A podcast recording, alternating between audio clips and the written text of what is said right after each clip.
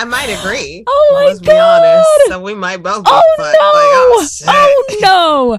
Even if black people weren't human, it doesn't make it okay to mistreat them. Today we are talking about the black church's role in black liberation. Praise him.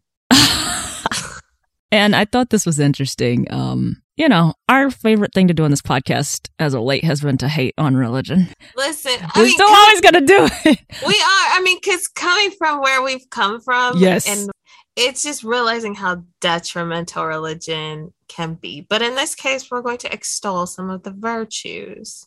Well, ish, I don't know about virtues, but ish. we are going to celebrate the ways in which the black church has positively contributed to black liberation, black politics, black freedom, and black advancement, all of that. all that which i didn't realize how big of a part it played honestly until we started doing the research like you have a, a vague idea but when we started getting into the research i was like wow it actually uh did a lot This is one of the things that's unique about the black church, apart from other churches here in the United States.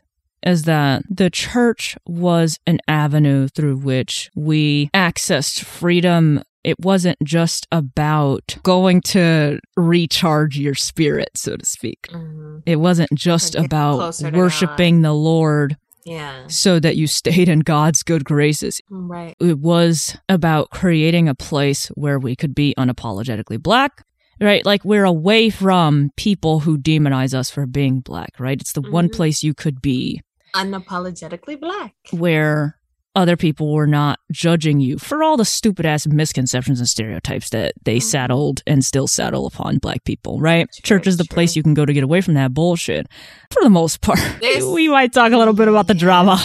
But- but to, it's community and black people especially we are big on having community yes, we're Especially very black communal women. people. the black church was a place where you could foster that and everyone the old adage of what's understood doesn't need to be explained sort of situation because we're all living similar existences and we could come together so it was the community that was fostered in black churches that helped propel it to do all the things that it eventually ended up being part of Absolutely. So, this episode, we're going to talk about the Black Church's involvement in the abolitionist movement, Reconstruction, the Great Migration, the first civil rights movement, because I think we're in the middle of another one, and about the Black Church today. What is the role of the Black Church today? We learned some really interesting things, and we hope you do too. And if we miss anything, if there was some really awesome detail or kick ass thing that happened that Let you deserved a role in this episode and it didn't get in, email us i squared i s q u a r e d hello at gmail.com and of course you can message us on social media. With that look at it. Olivia take it away. All right. So, a little fun fact that I found was the Black church as we know it started about the 1770s, 1780s. that is a fun fact because i did not know that. It started that fucking early. That's fascinating. Yeah, I was like, huh. Originally, of course, Black folks were not allowed to preach to other Black folks. Like they had to go to these white churches. And not all slave owners allowed their slaves to go to church. But when they did, of course, all of the emphasis was on slaves obey your masters. for anybody who doesn't know, I don't know if you're going to talk about it, but a while ago I told Olivia about the slaves annotated Bible. Yes, I did not know that until you brought it up. I was going to talk about it. Okay, you are. it was really interesting because I had never heard of it. What the fuck? But that's what they do. They've got all these different Bibles and hmm things that they take out. So many slaves who were brought to American soil were, and I didn't know this either, they were either Muslim or they practiced African spiritualities. Right. Yeah. Um, I did know about the other African spiritualities, but I did not know that a lot of them were Muslim. Islam had spread in Africa before we started taking people. Before they started They- kidnapping people. Colonizers started kidnapping people. motherfucking colonizers. So when uh, slaves were allowed to go to these white churches, they were, of course, segregated, and they had to sit in the back or in the balconies, and that's where they would talk about, you know, like I said, obey your earthly masters. And like Raven mentioned before, there was a specific slave Bible called the Slave Annotated. Uh, was it Slave Annotated Bible? Slaves Annotated Bible. Slaves Annotated Bible. Which some black people, by the way, still have that they pass down in their families. Get rid of that shit. Oh my God, are you fucking serious? I'm not surprised, but Get rid of that. Serious? Get a different Bible. No. Holy shit. Well, it was first printed in 1807. And this Bible removed any mentions of freedom that might inspire slaves to rebel. See you it, later, Exodus. yes, it does not have the book of Exodus at all. And they just went through and was like, oh, this might give them some ideas. Take this out, take this out. Here's a Bible for you slaves with all of this, you know, obey your masters. Even the cruel ones, even the yeah. cruel masters, it says. Yeah, that's fucking wild. Mm-hmm. So, black pastors, once they were allowed to preach, because there was a point in time where they couldn't. Sometimes they were whipped. I forget this one guy's name. I couldn't find him again. I was doing research. I lost him somewhere, but he was one of the first black prominent pastors in the South, of course. And he was preaching rebellion like, let's run away. This is wrong. And he was beaten, whipped. They kept tormenting this man because they wanted him to stop. I don't think they killed him, which actually is surprising that they didn't kill that him. That is extremely surprising. Don't quote me because they might have, and I just don't remember. I think that's why they probably didn't want black people preaching to other black people, huh? Oh, for sure. You didn't want to incite uprisings. Keep... White people yeah. were very terrified of that. So you don't want to put any black person in a leadership position. right. if because, you can help it. Because once black people started learning to read on mass and they were reading and they were interpreting the Bible themselves, and they're like, hey, wait a second. They weren't just reading from the slave Bible, they were reading from the whites' Bible. And uh, when they did that, they were like, hey, hold a second. They're talking about equality and freedom and, uh, and leaving Egypt. Leaving Egypt. Yeah, because the sort- thing about them interpreting it is reading all these metaphors into it, right? People talk mm-hmm. about how, you know, there's the fundamentalists who say that the Bible is literal, and then there's people who apply it metaphorically. And when you talk about escaping Egypt, a lot of people thought like, okay, well, this present circumstance that we're this in, like this, this Egypt. is our Egypt. Yeah a lot of black pastors they began telling their congregations that any country that condoned slavery was bound to suffer divine punishment because it's supposed to be a sin against God, right? In the regular Bible, I mean, not really, because the regular Bible also no, it is not slavery, but at the same time, it, it depends on who you own. Who have you enslaved? Who have you enslaved? That's what it depends on. Jesus. Listen, I can't keep my snark out of this episode. No, it is fine because I it's true. Go read it. So Frederick Douglass was also a former slave and former Methodist, and he challenged his fellow slaves to challenge the Christian Bible, like or Christian belief rather. Like this ain't making sense. They up here enslaving us but they're saying that this is the same type of God that's supposed to be like, you know, we're all equal and we're all one. But at the same time, this is the same God that says that we will, we had to obey our masters and we'll get our reward in heaven. Like, make it make sense. And people were like, hey, you know what? You're right. And so black folks started ramping up. They were like, this is not okay. And this is when black churches, you know, started really to take off because the black folks started talking amongst themselves and like we said coming to their own interpretations. There's this one guy david walker. He's an african american abolitionist and he wrote this speech in 1829 called appeal to the colored citizens of the world. And basically he just ripped christianity to shreds. He was like what the fuck is this? We need to rebel against what the fuck they are trying to do to us. I don't think it's coincidence that he lived until 1830. I can't find out if they killed oh. him or not, but I'm pretty sure they fucking killed him. He could have died, but I don't think he killed him. Mm. I, mean, I don't think mm. he did. I'm pretty sure. because that came out in 1829. He died in 1830. So, black churches in the North and the Northeast, they were instrumental in the Underground Railroad, which I found really interesting. Like, of course, when you hear about the Underground Railroad, they kind of always centered white people helping. Yes. They was like Harriet Tubman was like, yeah, and then all these white people hiding black peoples in cellars and exactly. barns and shit. They did not talk about black churches who helped organize and set up you know shelters and help get people out of slavery and stuff like that which if you're going to tell it tell the whole story like Yes. it's interesting how even when we were in school they talked about the underground railroad but they did not give us a starring role in our own liberation and we've talked about that before they always centered white people and so it was like yeah okay white people did all these terrible things but look they also yeah, there were the other white people doing the good things. And thank you, Right. other white people doing the good Yes, things. But it. also, you weren't working alone yes. so i'm going to throw it to you now for reconstruction Okay. The fascinating thing about Reconstruction, I learned, is that black churches in the North organized missions to the South. girl that blew my mind but it's also necessary It was very necessary.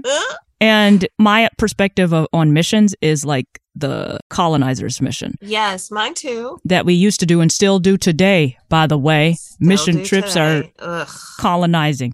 Okay, anyway, in this regard, these missions were actually used to uplift their fellow brethren in the South. So, black churches went down south to help newly freed people gain skills and develop talents that would allow them to lead independent lives, which is wonderful. Honestly, man, the black church, that communal element, to me. I'm sorry, I just don't think other churches do stuff like this or have in history, at least in this country. Hey, if they do, let us know. But I didn't even know. Like when you pointed that out, I was Mhm. like, wow, they did that? Like that is remarkable. hmm It's great that Mhm. the black people up north noticed the need and it's not it's not just like it. hey we're gonna get you out of the south because like that's not realistic for everybody. Like right, my whole family is down here and i'm so some people did that lots of people did that but then other people wanted to establish roots where they were and it was possible. They just needed the tools to do it and it was great that there were black churches going down there and doing it. Education was absolutely necessary obviously and black american missionaries established schools and educational institutions. And also, some white people came through, some white denominations, including Presbyterians, Congregational, and Episcopal congregations, also sent missionaries to teach reading and math skills to freedmen. Over time, these missionary efforts transformed into independent black institutions of higher education. That's so interesting. Yeah, including Morehouse College and Spelman College in Atlanta, which That's is so dope. yeah, that's man, I'm not going to stop saying it. The history of the black church is just fucking fascinating. I had no idea. Like, okay, have I done deep dives into Morehouse and Spelman? No, I No. have not. But I did not know that they're they got their origins from the Black Church. I think that is so amazing. And they're still going strong, still Mhm. still historically black colleges today. Yes. I don't know if they are predominantly black anymore because yeah. I mean, a lot of those colleges have predominantly black faculty for sure. that's awesome. Now that I didn't know. That's awesome. From what I've seen, I mean, I'm not going to say with absolute certainty, but Mhm. it appears to me that a lot of those colleges employ predominantly black faculty, I know that I just saw black educators. Howard was not predominantly black for the first Yeah. time. So I don't know if that's the trend for the other HBCUs. Well, that's but- good, y'all. Come on in and get some fucking culture. That's okay. In black denominations like the Black Baptists and the Black Episcopal churches, the preacher stood as the central figure. W.E.B. Du Bois talked about this in his famous essay, The Faith of the Fathers. And I think this was in a book called The Souls of Black Folks. It's something like that. I'm so yeah, sorry. that sounds familiar. Du Bois described the black preacher as the most unique personality developed by the Negro on American soil, a man who found his function as the healer of the sick, the interpreter of the unknown, the comforter of the sorrowing, the supernatural avenger of wrong, and the one who rudely but picturesquely expressed the longing, disappointment, and resentment of a stolen and oppressed people. Wow. That's quite the epithet. that's, yes, that's intense. so I wanted to break that down because it accurately captures how powerful the black preacher was and how, you know, white people, they, I don't want to say they had good reason to fear putting a black man behind the podium, but if your fear is black advancement, I do see why for so long they didn't want a black man behind the podium. Especially when you think about how black church, if you've never been to a black church, why? It's an experience. It is very emotional. It can be. Even though I'm not a believer now, I loved church. I love that, you know, you could scream and holler and get really emotional and Cry. how emotional the preacher got. You'd be sweating and by the end of service Man. because Listen, you could say it was a spiritual workout, but it was an emotional workout and a physical workout sometimes too, right? I did not know other people, like other cultures and stuff, they didn't shout because that's all we grew up, you know, shouting and stuff like that. Yeah, So sitting in a people- church where the congregation is quiet is like, I'm just like, so weird, y'all, very y'all. disconcerting. you can be a human, right? Like, this is your opportunity to be human. You don't have to Mhm. shut up, right? Like, we're not at work right now. Right. Like you don't have to be on your best This is behavior. like what? This is what we grew up, you know, and the music was always Oh, yeah, the music know. was always jumping. it's It's a very emotional experience. I mean, because like in black churches, you get people running around in church. You don't need to stay in your seat. Mm-mm. You could get up and dance during the music. I would dance in church all the time. Not praise dancing or anything, but just dancing to the music. And yeah. people would get up and run around the church, just do laps around the fucking Yes, sanctuary. I used I'm to just count people in. I used to be like, because you know the music like dun dun dun dun dun. Yes. And you'd be like one, two, one, two, three, and they're like ah, and they start shouting and they running around. Hallelujah! To me, it was fun. it was fun. it was good. I mean, that's how you create all those feelings of like being inhabited with the spirit, right? It is Yes. just that overwhelming feeling of warmth and unity and bonding. You get flooded with those hormones. And that's an important element of keeping people engaged with the service. Mm-hmm. Because usually the way the service works is you get all that out and then, okay, we sit down for the reading of the word. I mean, a lot of times when the preacher would be preaching, you still get people ho- hollering out and Oh, crying for out. And sometimes you have a praise break in the middle. Oh, yes. Oh, see, the churches I went to, we didn't have the intercalary praise break. Girl, I grew up COGIC, Okay. which yes. is Church of God in Christ for those who are not familiar. So there was a lot of praise. It was praise. That's like worship. black Pentecostal, right? Yeah, yes, it is. It's an Yeah. offshoot of Pentecostal. And then I uh, we went to non-denominational, but our pastor he was raised and educated Baptist, so he brought that with him. It was less of that praise breaks in the middle thing with the non-denominational, but COGIC, girl, you had at least two, three praise breaks and the people shouting. Oh, yeah. People would be shouting while the preacher was preaching in the services I too. went to. Yeah, I think this epithet, I don't know what else to call it, what Du Bois wrote, but I think it perfectly captures how the black pastor was able to reach people's emotions and embody people's emotions and relate to people, all for the sake of mobilizing them as well, right? Mobilizing people politically, socially. And of course, bringing people together. mm-hmm. Back to community. Yes, that was the role of the black church during Reconstruction. that led right into the Great Migration. For those who might need a primer or refresher, rather, Shame on you. I'm just joking. or for some people, you know, it's been a minute since school. Okay, Oh, I didn't learn about the Great Migration in school. Let's go. you did it. No. Now I will say we did learn that. no, we That's didn't learn about. Reconstruction. Bro, we went from Abraham Lincoln freed the slaves to World War II. I'm sorry, Are World War s- World War One. What? Okay, so did we, but they mentioned uh, probably accidentally the Great Migration. That's wild. Accidentally. So it was the movement of over 6 million Black people from the South, mostly rural South, to the Northeast, Northwest, and West of the nation from approximately 1910 to 1970. Now, I've actually even seen something that said 1890 through 1970, but I don't know. Well, sure, there were always black people leaving the South, but I Uh-huh. think, I don't know if that mass exodus started in Not- 1890. I'm not convinced. I didn't know it took place until 1970, though. I didn't know that either. I thought it ended in the 40s, actually. I mean, I guess when you think about people still trying to escape the Jim Crow South, which, like, Yeah, true. that didn't stop being a thing until what, the 70s? Six, 60s, 70s, 80s. like, Yeah, there's still some uh, There's elements still left some. over from it. okay. These migrants brought with them their musical styles, which relied heavily on blues inspired melodies. So that's how we ended up with what we know today as gospel music. It's very distinctive. Oh.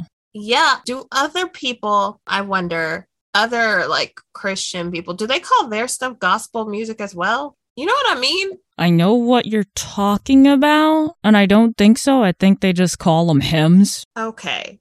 When I sang in the choir when I was in college, which I went to a Catholic college, so Mhm. predominantly white people, hmm I don't believe I ever once heard anybody refer to the music that we were singing as gospel music. There was a semester we sang uh, a Negro spiritual. They called Mhm. it that. Wow. Um, but we didn't sing any like gospel music. Oh hell no. That's interesting. I don't think other denominations like outside of the black community, I don't think they call it gospel music. No. I don't think they do either. Cause like I would listen to other like Christian music and it was just Christian music. Yeah, like, it's Christian rock or Christian Yeah. or like hymns or yeah. Not deep, but I was just curious. So the majority of churchgoers during this time were, drumroll please, women. Not surprising because Black women are the backbone of literally every community thing in the Black community, especially Black church.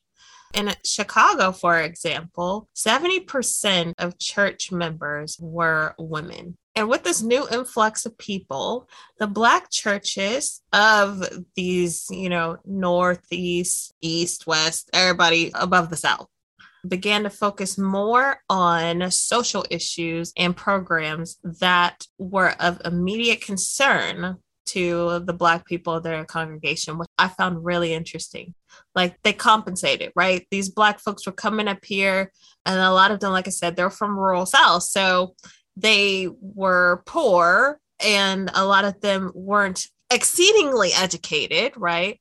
And so here they are in these urban centers now, and the only thing that they that is familiar is black church. And so here's the black church they're like okay we're going to help get these people acclimated to the city. And what do they need to make you know this transition more successful? One of the most prominent people during this time was a reverend by the name of lacey k. Williams. And he was a pastor of what is still actually today the oldest black baptist church in chicago actually it's the oldest black church in the nation at this point. and so he reasoned that the church's duty was to see to these new people's spiritual and physical and actually psychological needs Very good. so not just his congregation, but black congregations all over the North, they started to do things, create education programs and services like, you know, meals for people who needed them and other ways of helping people to acclimate, which I found to be really amazing because this is what church should be about. Yes. Like, this is what helping your neighbor, unlike our episode before, this is truly what helps to uplift the race. In that way, they became the cornerstone of the Black community and consequently became the backbone of what would become the civil rights movement. In the 50s, ministers and leaders in the black community outside the church unified to take action in the civil rights movement. The Southern Christian Leadership Conference formed in the late 50s with the goal of organizing anti segregation efforts in the South. Of course, we know if you didn't, come on, Martin Luther King Jr. was the president, and he declared that the movement was to save the soul of the nation. That is not possible, but you know what? That's a good goal. He now, tried. he did, and they killed him. And they killed him for it. There was some historian, I'm not naming them because I don't appreciate their perspective. They observed that the civil rights movement became a religious crusade. No, no, no. Became a religious crusade. What do they mean? Because the church was at the center of mobilizing the civil rights movement. There's some stuff in here that I'm not necessarily going to go over, but there's a lot of quotes in this article, essentially calling your Christianity into question if you were pro segregation Which I actually agree or with. anti black rights for sure. Like if you're anti black liberation, you're not a real Christian. Have a huge problem with Christianity as a whole. However, but if you take it for the tenets it's supposed to profess, minus all the bullshit of like the annotated slave Bibles and Apocrypha and all that shit, take all that out. If you are pro segregation or anti black liberation, you are, in fact, in violation of the Christian principles you claim to stand for. So I do actually agree with that, but. Well, here's a hateful uh, take. Okay. A lot of white people didn't see black people as people, and the Bible talks about men. Truth. Substitute that for the word human if you like. But if you Mhm. don't see black people as human, the Bible is not talking about us. That is a very good point. It's a very hateful take, but That's a fucking uh, checkmate right you there. know, I'm just saying. and that's how they've justified it. They are, that's how they justified it. lesser beings, and I mean that's what the whole Confederacy was built off of, right? Yes. used the Bible to prove that we were not quite Yeah. human. So therefore, everything that was done to us was uh, justifiable, Was justifiable. uh, in God's eyes. Because you just mistreat. Even if I don't like saying this. Okay. Even if black people weren't human, hmm it doesn't make it okay to mistreat them. That, It doesn't make it okay to mistreat beings who are not human. It's not. It's not. I will say this: people do it all the damn time, though. People it's do. just a dog. It's just a horse. yeah, Like, people and we're not you're dogs right. and we're not horses. But even still, you should have some fucking compassion for Mhm. non-human animals. And we are also, we are all of us, black folks, white folks, all the other colored folks. We're all human animals. Yes, humans are animals, every one of us. Going back to referring to the civil rights movement as a religious crusade, though, I don't agree. I don't like that. That's taken away from what the true purpose of the civil rights movement was. Like, yes, it had a lot of religious motivation and inspiration in it, but Yeah. Calling it a crusade of any no. Also, that lends itself to the wrong idea of what it was. Yeah, because Like- it makes it seem like we're out for blood, right? Right, Uh, when like- I think of the word crusade, It's a war. uh yeah, we were in a fight for our rights and liberties and lives. Yes, Right. but just call it a movement. It was a movement. Don't a, a do this. crusade. I do not care for that terminology. If this is one of those situations where crusade, like everything, has a gazillion definitions, then okay, fine. Maybe I just don't like the terminology because when you think of religious crusades, you think about people, you know, the Christian crusades. What were they Yes. doing? There were They Christians were going around. literally out for blood. They were killing people, killing and people. forcing them into their way of thinking. Any other crusade was always a dominant culture trying to, or a more vicious culture trying to perpetuate their beliefs on everyone else. Yeah. And I don't feel that this counts in this I don't think this applies here. I know some people think we were trying to force them to accept black people as human. That's so sad that What a ter- terrible, what a terrible thing. Oh how wow. dare you make me have to acknowledge you Shoving our as a- beliefs down your Right. throat. I remember I mentioned this in another episode. Someone played a news clip from back in the 1960s. You know, they were asking a bunch of white folks, like, how do you feel about black people moving into your neighborhoods? And they were like, I'm terrified. I don't want anything to do with them. I don't want to live next to a nigger. For those type of people, yeah, they'll be like, this is an attack. This is an assault. And see, that's why I don't like the language of crusade because no, it's not an attack. You're centering them. It's You're centering the racist, bigoted pieces of shit. And the, the civil rights movement, the protests and demonstrations, everything were Mhm. largely nonviolent on the part of black people, anyway, Yeah. not on the part of white people. Exactly. I mean, yes, we know we had white people getting in the dirt with us as we course, uh, usually course. have, yes, but the violence in the civil rights movement was mostly white them. people and law enforcement and the government. Were predominantly white. So, churches played a pivotal role in protests. In crowded basements and cramped offices, plans were made and people assembled. Marches took on the characteristics of religious services with prayers, short sermons, and songs. And actually, I talked about this several times, but in our Rosa Parks episode, we talked about it quite a bit. And maybe even the James Weldon Johnson one. I can't remember, but Yes, we did. Where people would sing hymns as they were marching hmm during nonviolent protests, which was pretty much 99% of our protests. People were told, like, if you got arrested, you know, you start singing and start praying, and you pray all the way to the jailhouse or prison or police station, whatever. And this is how you kept yourself nonviolent hmm is you hold tight to your faith and keep singing because, you know, what are they going to say? You were you were resisting arrest. I mean, they'll say it no matter stop them. And a lot of these marches and protests were organized in churches. We talked about in um, our Kids in the Civil Rights Movement episode how protests left from churches. So everybody would meet at the church and then march from there.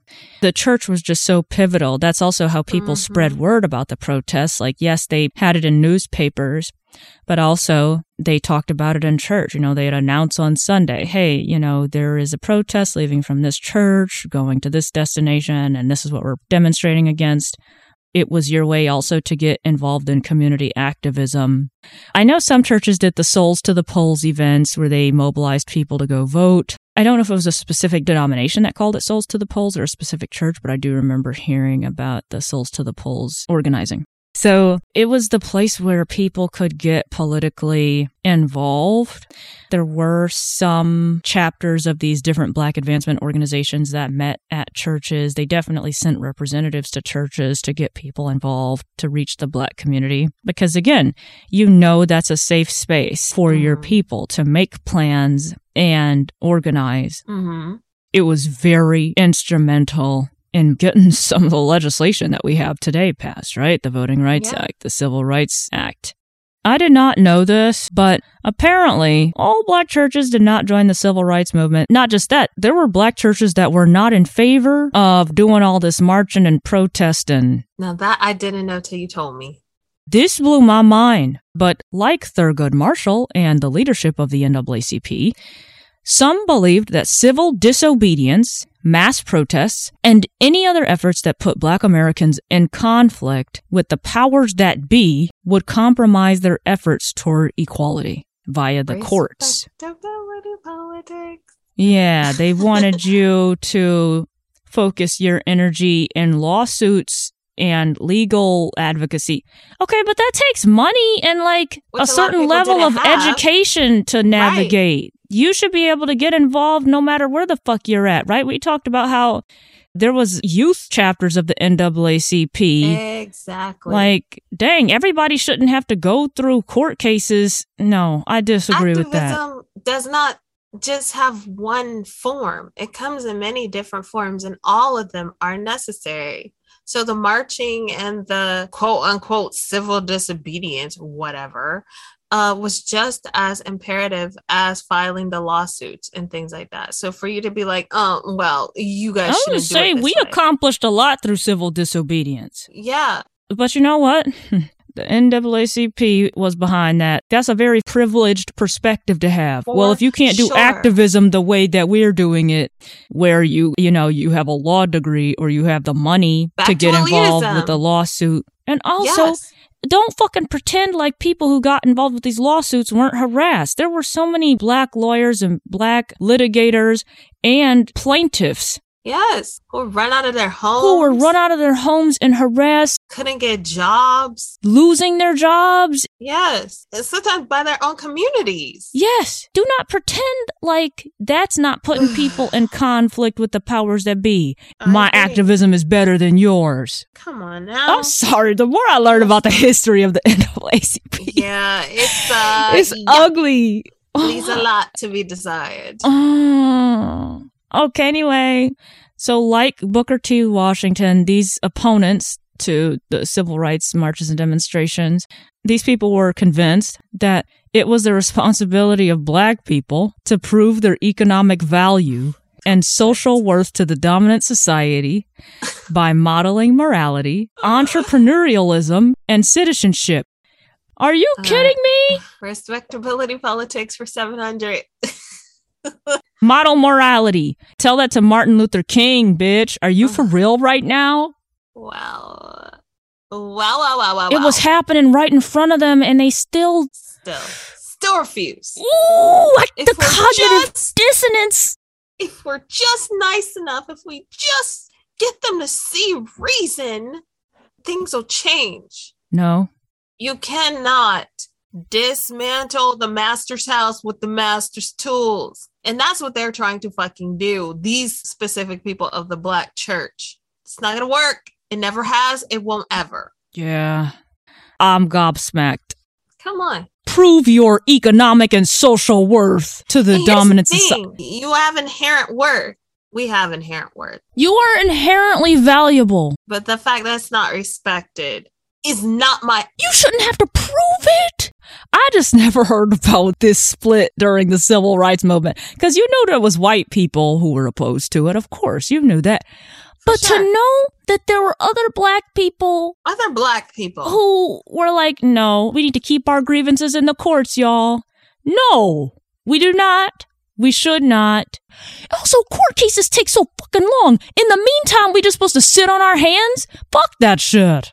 And of course, you know, there was a further split, y'all, because there was the people who were in favor of protesting and stuff, but um, they were not in favor of nonviolent protest, okay? So they thought nonviolent protest was sitting on your hands, so to speak.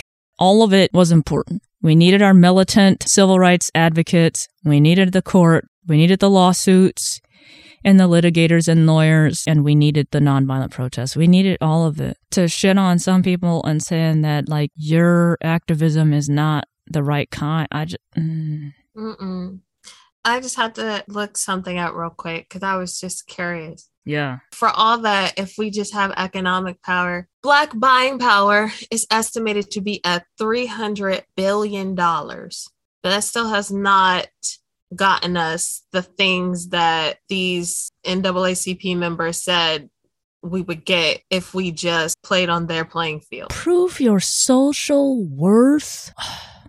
They're full of garbage. Anyway, Let's talk about the role of the black church today, today. does it have one? This article talked about the debate over the influence of the black church. It says some argue that the black church is dead, that it has lost its prophetic and progressive voice and its capacity to mobilize for reform on the national stage. And then it talks about how people go back and forth about what the black church ought to be today, right? Because it doesn't necessarily need to serve the same purpose that it used to. And it hasn't, right? It has served a different purpose in all of these various movements. The black Mhm. church of the civil rights movement was not the same black church of the abolitionist movement, okay? And this is the reason why um, we decided to include that in this episode. It has always promoted black advancement, but it has done it in different ways. In different ways. So what now? Should it carry forward the prophetic imperative of the civil rights movement, the collective mandate for social change, or should it focus on personal prosperity and individual economic advancement? Mm. To say that it's dead, it's inaccurate depending on who you're talking to. If you're talking to us, we don't have any obvious use for the Black church, any church. No, I have no use for any church. Right. So, as far as it goes, for the folks who have become aware of what Christianity stands for, perpetuates, and so on and so forth, a lot of Black people, not all, because I, I think in this article it said something about 80% of Black folks still are religiously affiliated. They have religious identity. Yeah. They have religious identity. Yeah. Okay. So that can actually mean different things. And it does more so now than ever because a lot of Black folks are like, wait, Christianity is the colonizer's religion. What did our ancestors do? Right. And I would argue that that's not a huge, significant swath of the community, but I think it's more is, and more, though. It's more and more because people have become very disillusioned with Christianity, but there's still those diehard folks who, for some people, you know, the CEOs like Christmas, Easter, and on, on New Year's or something like that. Those Christians who they go because it's tradition. That's a thing within the black community. Yeah, they don't go to church no other time, but they dress up for Easter Sunday. I knew white people did that. I mean, I guess I shouldn't be surprised that black people do it too. I just yeah, wonder. I don't know too many black folks go to Christmas services, but I do know a lot of black folks who don't go any other time. They go definitely on Easter, but a lot of that's like social pressure from like familial pressure, like your mom, your grandma, auntie, or whatever asked you to come and you do, but maybe it's not because you actually believe it. To say that the Black church should try to perpetuate social issues, I think it does, but it needs to evolve and do it in a different way because the way that it was done back in the during the height of the civil rights movement it's not going to work now. And yes we keep saying we're still arguing about the same things we are but the messaging has to be different and i think a lot of churches I've seen the churches that try to be hip and cool, right? the black churches that try to bring people in with the music and it's like trap or R&B or hip hop styles of music and stuff like that. I see them trying to Yeah, gospel rap and stuff. Yeah, and I'll be hitting. You know Sometimes what? I do. I was gonna say I've heard some nice gospel rap and some good gospel R and B, man. For me, mostly it'd be missing, but oh. I don't know that they have their finger on the pulse of what Black America needs anymore the way they used to. And so, in order for them to still be a force to be reckoned with, I think that they need to evolve and get more involved with the Black people of today. And I don't know that too many churches are actually doing that. Well, I'm going to say this. Liberation theology used to play a huge role in sermons during the civil rights movement and prior to that. And now that we have a certain percentage of successful black people in the public eye and on the public stage, mm-hmm. there's not so much of a focus on liberation theology. I don't want to say that the black church is pretending that everything is okay, but they lost sight of what those issues were and stopped preaching about them or preaching to mobilize people to get involved with them rather. So there's that. Mm-hmm. But I don't necessarily think that the black church has to be in the center of black politics or as tied to black politics as it used to be. It doesn't need to be. I know in black churches, there's still a big push to get people to go out and vote. Mm. I know. There's places where I've gone where I see the people out there from the churches yelling, go yeah. vote, go vote, register to vote at people, which I mean, whatever it takes, shit. I'm not going to hate on any of that. No, as long as people just saying go vote and not who to vote for. Like yeah, I haven't heard that pastor. recently. I mean, I've been in a church where they did tell you who to go vote yeah, for. They told us. I don't approve of that. No matter what church you're at, you should not tell people where to go vote or who to go vote mm-hmm. for and what to vote on which issue and all of this stuff. You're the church. Just preach what the word says. That's my fuck. Ooh, okay. Stop it. Not that I think the word is anything great. I mean, you can find lots of great stuff in lots of great books. anyway. You ain't wrong though. So I do think the black church is a place. It was for me coming up, and I think it is still to a lot of black people, is the center of your community with other black people. It is still the place where you can go to be unapologetically black. The place where you can get time with the black community in. If you, like me, I lived in the suburbs and I didn't have a lot of black people living around me and I didn't go to school with a lot of black people mm-hmm. in my second half of high school anyway. So, um, that was one of the things I liked about church and you get to be more vulnerable.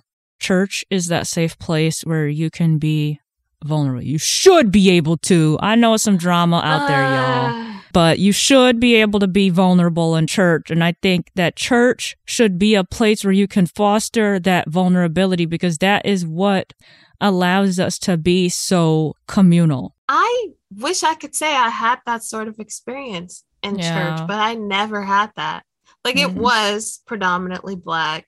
Mhm. It was the place where I was around the most black people, but the atmosphere wasn't conducive to me. okay, but if Pentecost, Yeah. I'm not um, about to pull apart different denominations of Christianity. I understand that church is also a place where people are really fucking judgmental. Listen, I get it. I heard all the homo hate shit growing up, anti-Muslim shit growing up, much. misogynistic bullshit. Please. and it never sat well with me so No. i couldn't truly be comfortable because i i was conflicted right like i'm like this is what church is telling me i've been indoctrinated to believe that everything that i learned in the bible is right this person knows the bible better than i do they're telling me that this is what i should be believing but i don't believe it where does that leave me and so i was very uncomfortable from a very early age and I did not see it as the community that it could be. There were there were good moments, but overall, my best Sundays is when we didn't go to church. yeah.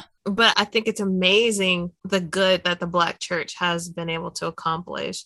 And I think it still could. It needs to do some revamping of its policies. I'm gonna need the homophobia to. I'm gonna not- need them to not. I'm gonna need the misogynoir to, Please to stop. not. There are some things that need to change, and I don't know that they will because it's Christianity. Yes, it's, So- Christianity. So I'm sorry. It is founded on Lots of bigotry. ideas related to subjugation. Um, listen, a quote that I like from this article about the role of the black church is the black church continues to offer affirmation and dignity to people still searching for equality and justice, still willing to reach out for a more inclusive, embracing tomorrow. That was really fucking Pollyanna. yeah, it was beautiful. But I do think church is where a lot of people find hope. Yeah. as an atheist, I can say a common misconception about atheists is that we are people who do not have hope. It's related to the fact that a lot of people who are religious cling to that because that is their source of hope. That is their greatest source of hope. And so they think if you don't have religion, you don't have hope, which is not fucking true. But No. I recognize that church is the place where people go to get inner strength and hope and keep going when you do want to give up sometimes. You know, because church is not just where you hear the Bible read and you hear these songs about, you know, we shall overcome and all of this stuff, but also you get to hear people's testimonies and how people are getting through things and, and that is uplifting to you. Oh, Yeah. some black churches do things like help to pay people's bills yes, like they that. give scholarships. Yeah. So Mhm. I think in that way, they're still very helpful. It yeah, I got a happen all the time. scholarship when I was in church. Actually, I do think one of the churches I went to every year, I do believe they gave every graduating high school senior in the church something like $500.